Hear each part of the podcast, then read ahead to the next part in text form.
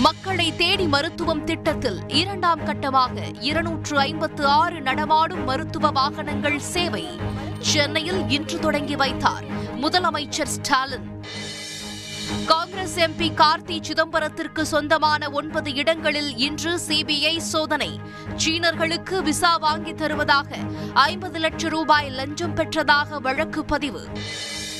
பஞ்சு மற்றும் நூல் விலை இரண்டு மடங்காக உயர்ந்ததன் எதிரொலி.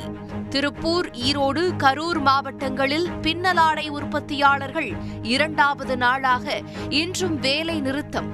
நூல் விலையை கட்டுப்படுத்துவது மத்திய அரசின் அதிகாரம் என துணிநூல் துறை அமைச்சர் காந்தி தகவல். வரும் இருபத்தி ஓராம் தேதி நடைபெறும் குரூப் டூ தேர்வின் போது முகக்கவசம் அணிவது கட்டாயம் இல்லை. ஒன்பது மணிக்கு மேல் வருபவர்களுக்கு அனுமதி இல்லை என்றும் டிஎன்பிஎஸ்சி தலைவர் பாலச்சந்திரன் இன்று அறிவிப்பு. நெல்லை கல்குவாரியில் இடிபாடுகளில் சிக்கியிருக்கும் மேலும் இருவரை மீட்கும் பணிகள் தீவிரம். உயிரிழந்த இரண்டு பேரின் குடும்பங்களுக்கு தலா பதினைந்து லட்சம் ரூபாய் நிவாரணம் வழங்கப்படும் என முதலமைச்சர் ஸ்டாலின் இன்று அறிவிப்பு.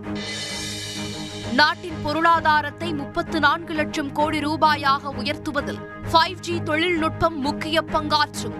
ட்ராய் வெள்ளி விழா நிகழ்ச்சியில் பிரதமர் மோடி இன்று பேச்சு. இலங்கை அதிபர் கோத்தபய ராஜபக்ஷவுக்கு எதிராக நம்பிக்கையில்லா தீர்மானம் கொண்டுவரும் முயற்சி தோல்வி.